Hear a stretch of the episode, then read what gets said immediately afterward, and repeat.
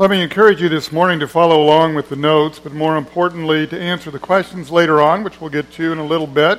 But let's begin with this. How well do you know your Bible? How many of you knew the story from today? Did you know that story? Most of us did. We remember that story. It's one of my favorite stories. I love, love that one with, with Peter and, and the catching of the fish and the sinking of the boats. There's all kinds of stories like that throughout the entire Bible.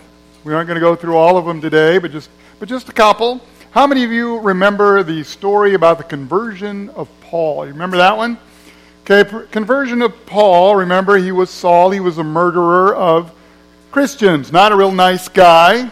And there he is. He's on the road to Damascus, and he's on his horse. And all of a sudden, there is a lightning flash, and the word of God echoes in his ear. Uh, has that ever happened to you?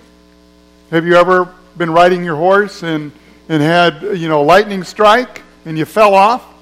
I've done the falling off part, not the rest of it. Have you had the verse of God, uh, the, the, the voice of God say your name loudly so that everyone could hear? No, it's, it's, it's a little hard to relate to, isn't it? You know, I, I haven't had that experience, so, you know, it's, it's a little difficult to, uh, to put into our own situation. What about Matthew? You remember the story of Matthew? He's what? He's a tax collector. How many of you are tax collectors? Any tax collectors out here today? Any IRS agents? No? Working for the government, maybe? So, is Matthew loved by all the people? No. Is he hated by all the people? Yes. Are you hated by all the people? I feel sorry for you if you are right? Hope not. So maybe not that situation. He's sitting at his, at his tax table, just minding his own business, listening to people curse and swear at him. And Jesus comes along and he says, What? Follow me. And he just gets up and, and there he goes. So, is that how conversion usually works? Jesus comes along and says, Just get up and follow me.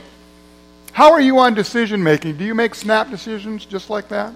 Or do you, do you like to think about stuff? How about the first time when you're a, a child and you're getting into a swimming pool? Were you a, a dive right in the deep end person? Or are you the put your toe in, put your other toe in, do a little dance, right? You do that one? Yeah, we, we often like to, to think about things. We want to contemplate. We want to weigh our options. So Matthew's a little hard to really relate to as well. What about Nathaniel? Do you, do you remember this story, how Nathaniel was called? No, this is a little more obscure. Philip calls to him and says, Hey, Nathan, I got this guy. I think he might be the Messiah. Oh, really? That sounds kind of interesting. Where's he from? Nazareth. Can anything what? Good come out of Nazareth? And so, because Jesus said, Well, I saw you under the fig tree, you hadn't believed until then, but because I, I did this supernatural thing, now you believe in me. And what does he say? He says, Rabbi, you are the Son of God, the King of Israel. Do you have that kind of Christological formulation right away? First time in Sunday school you came and you knew everything about the Bible? Probably not. So, again, a little bit challenging to appreciate. But now we've got Peter. I think this story is so much more satisfying because it's so much more like us. Now, in Matthew and Mark, you have the story told pretty succinctly. They're like that. Jesus says, Come follow me. Peter and the others, they lay down their nets on the sand and away they go. But Luke tells us more. There's more to the story. Peter has heard Jesus preach at least a time or two. He knows who he is generally. He knows that he is a rabbi. He's been studying a little bit. And now here he is. He's just been out all night fishing. And as he is listening again to Jesus preach, he goes and he follows him. But before that, we have to remember that Jesus has already been to Peter's house. Do you remember that story? What had happened? Jesus was teaching, kind of like on a Sunday like this at church, but in the synagogue. And he's teaching, and Peter and the others have heard this, and now Peter goes home to his mother in law's house. He hasn't quite launched yet. He's living with his wife and his mother in law, and she has a terrible headache, so she did not go along to church with him that day. And Peter says, You know what, Mom? Mom, yeah, my mother in law, she's sick. Maybe you can come home and do something for her. So he does. He goes to her house, and you remember what it says? It says that he rebuked her fever. Rebu- you know what that's like? Fever, get out of there! That's what that's like. It's shouting at his mother in law. That's what has happened so far. And now, there they are. They're on the beach. Peter is dog tired. He's been fishing all night long. Caught absolutely nothing. How many of you are watching uh, The Chosen uh, through the streaming service? Anybody watching the first? Are you watching the, the first series? And you, you know Peter's in trouble, right? Peter's in a lot of trouble. He isn't catching any fish. He has a lot of debt to pay. He's in trouble with the Roman soldiers. You can imagine this whole scenario. He is that desperate person that Monica was talking about before. And so they've been fishing all night. They haven't caught anything. He hears Jesus over there teaching again, and he goes, okay, maybe, maybe I'll catch a, a word or two. Maybe I'll catch a nap because I can't catch any fish. Wash the nets. And then Jesus, because the crowd is all backing down and he's got no place to go, he jumps in Peter's boat. And then, well, you know, this is Peter's boat, so he gets in too, and he says, What's going on? He said, Let's go out to deeper water. And he says, Man, it's, it's too late for that. We've been fishing all night. We haven't caught a thing. Everyone knows that you got to be in the shallow water and you got to do it at night. But here is the key. He says, Master, because you say so, I'll do it. He knows something about Jesus. He has sensed this from his teaching. He's not just a carpenter from Nazareth. He is so much more, and so he is obedient. And then we know the rest of the fish story, right? They catch so many fish that the nets begin to break. They have to call in their partners, James and John. So many fish that the boats are about to sink. So here's the question Which is the greater miracle? The catching of all these fish, or for Peter to follow Jesus? All right, great fish story, but what about you? What's your story? Someday, 2,000 years from now, are we going to be talking about your story in a church like this one? Where the pastor will get up and say, Remember that great story about your name? I certainly hope that that is true. You know, so often we have this, we have this, this this unfounded mythology about the disciples that they were these great men, that they always did everything right, that they followed Jesus from the get go, that they were always obedient, that they were never questioning. But that's not the case at all, is it? How qualified were these men?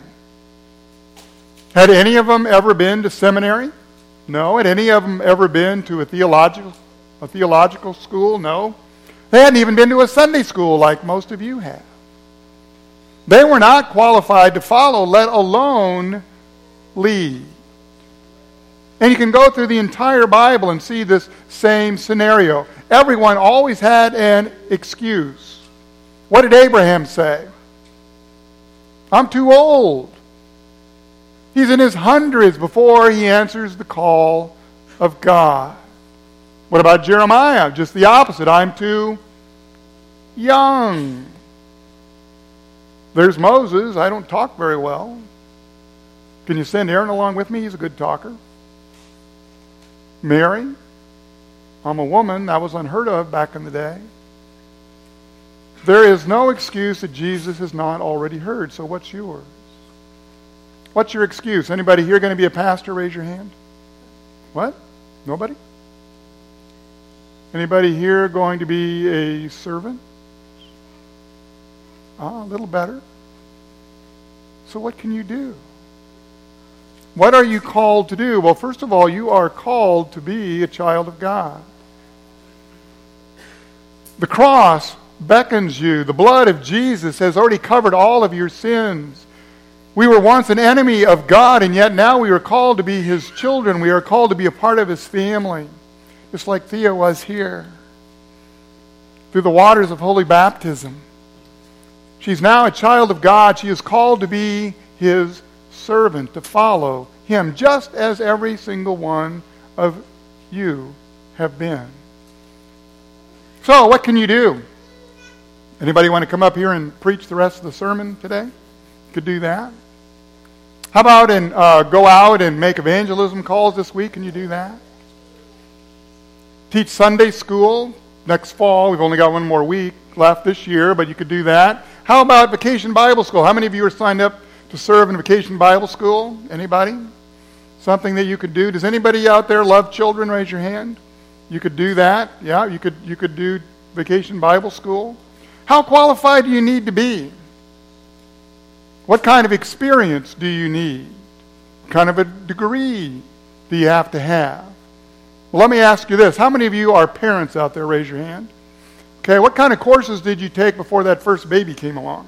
Did you take lots of courses? Did you go to school for that one?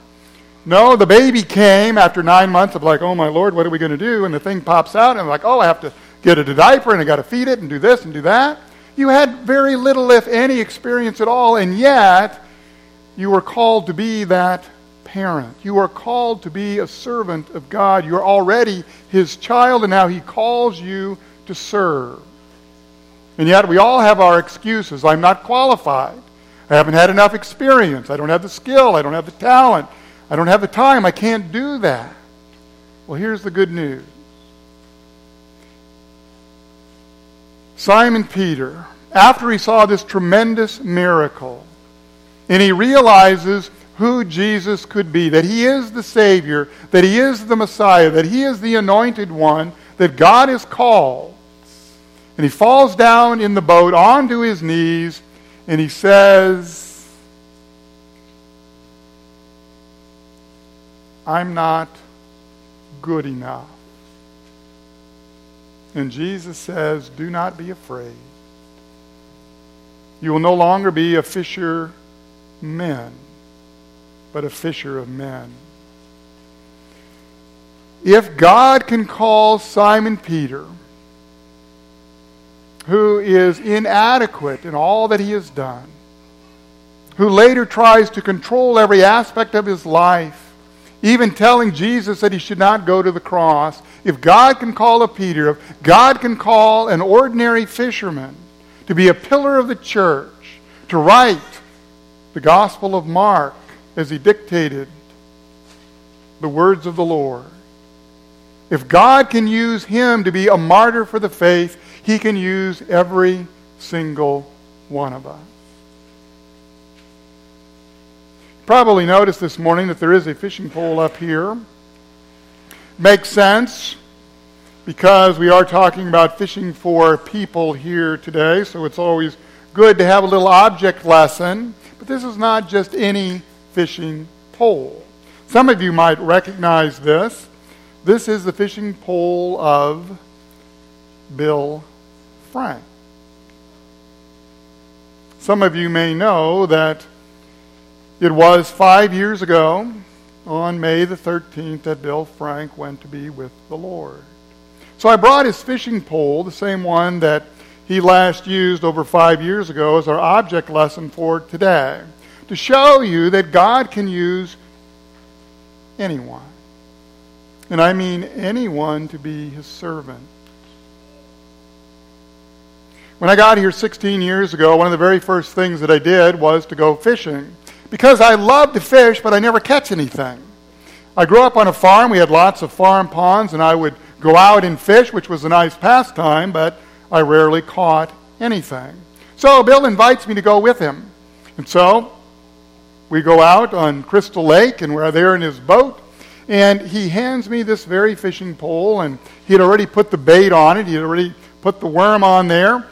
And we're there on the boat, and he says, Pastor, cast over there. So I did. In about a minute or so, I got a bite, reeled it in, caught my fish. Bill was gracious. He took the thing off the hook and he said, put another worm on there, and he said, Pastor, why don't you uh, cast over there? So I did that.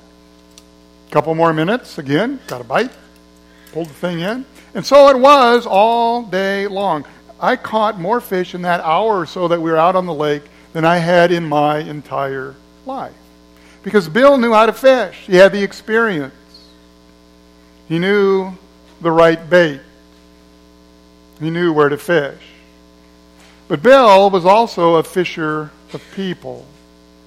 Every Saturday morning, or nearly every Saturday morning, Bill would stop by my house. He would bring me my McDonald's cup of coffee. And we would go out and we would visit people. Some of you were probably recipients of one of those visits. Bill and I would go and we'd simply show up to those homes of people who had been here the previous Sunday for the first time or maybe the second time. And we would go out and, and we would visit them. And Bill would simply be Bill. He didn't have experience in doing this. He hadn't gone to school to do this. He hadn't memorized the right lines. He just simply loved Jesus and he wanted to share that with others. And if people had prayer requests, pray for my health or pray for my grandmother or pray for my kids or pray for this or pray for that, he would simply pray for them right there on the spot. Bill Frank, a fisher of people who gave up the control of his life to do what God had called him to do. How many times do you have little voices in your head that tell you to, to do a particular thing? And do you listen to that voice? Because it could be the voice of God. Now, in my house, it's also the voice of my wife. And so I do listen to that because she has first listened to God and she tells me what to do. And it almost always works out. Go see this person. Go talk to that person. They're hurting. They need an encouraging word from the Lord. Simon Peter, Bill Frank, someday your name will be mentioned as well. As a servant of God, as a fisher of people, the greatest calling that we could ever have. No more excuses. I don't have the time. I'm not experienced enough. I don't have the training. I'm not adequate. Because Jesus is. He is the one who makes every one of us good enough to do His will. I'm going to close with a little story, and in the seminary they taught us never to do this. I'm going to mix my metaphors, so sorry about that. We're going to switch from fishing to another illustration. There's a man by the name of Dr. John Hubbard. He was the, the president of the University of Southern California many years ago. He was on a trip to a leadership seminar in Dallas. And there he met the famous coach of the Dallas Cowboys, uh, Dr. Tom Landry. Anybody ever heard of Tom Landry? Yeah, some of you. So he was there, and he was so enamored, he went up after the conference and Tom Landry gave John Hubbard a polo shirt with the insignia of the Dallas Cowboys on it. So John Hubbard goes back home to Los Angeles, and a few weeks later, he's out playing golf on a golf course. And the caddy there notices that he is wearing that very polo shirt. And so he asks him, he says, Sir, are you the coach of the Dallas Cowboys? Well, he was flattered by that, but he says, No, but I'm kind of like a scout. So the caddy says, Well, you know, I play football. He was there at the local junior college. He was playing football. And he says, You know, someday, do you think that I could play for you in the Dallas Cowboys? Well, he's trying to be encouraging, so John Hubbard says, Well, you know, if you keep working at it, you know, things work out right, you know, keep trying, maybe you too can get into the NFL. Well, at the end of the round, he had felt kind of guilty about giving him this false encouragement. So he says, I tell you what, I will give you this polo shirt and you can wear it. But I think it's, well, honestly, it's just, it's a little bit too big for you.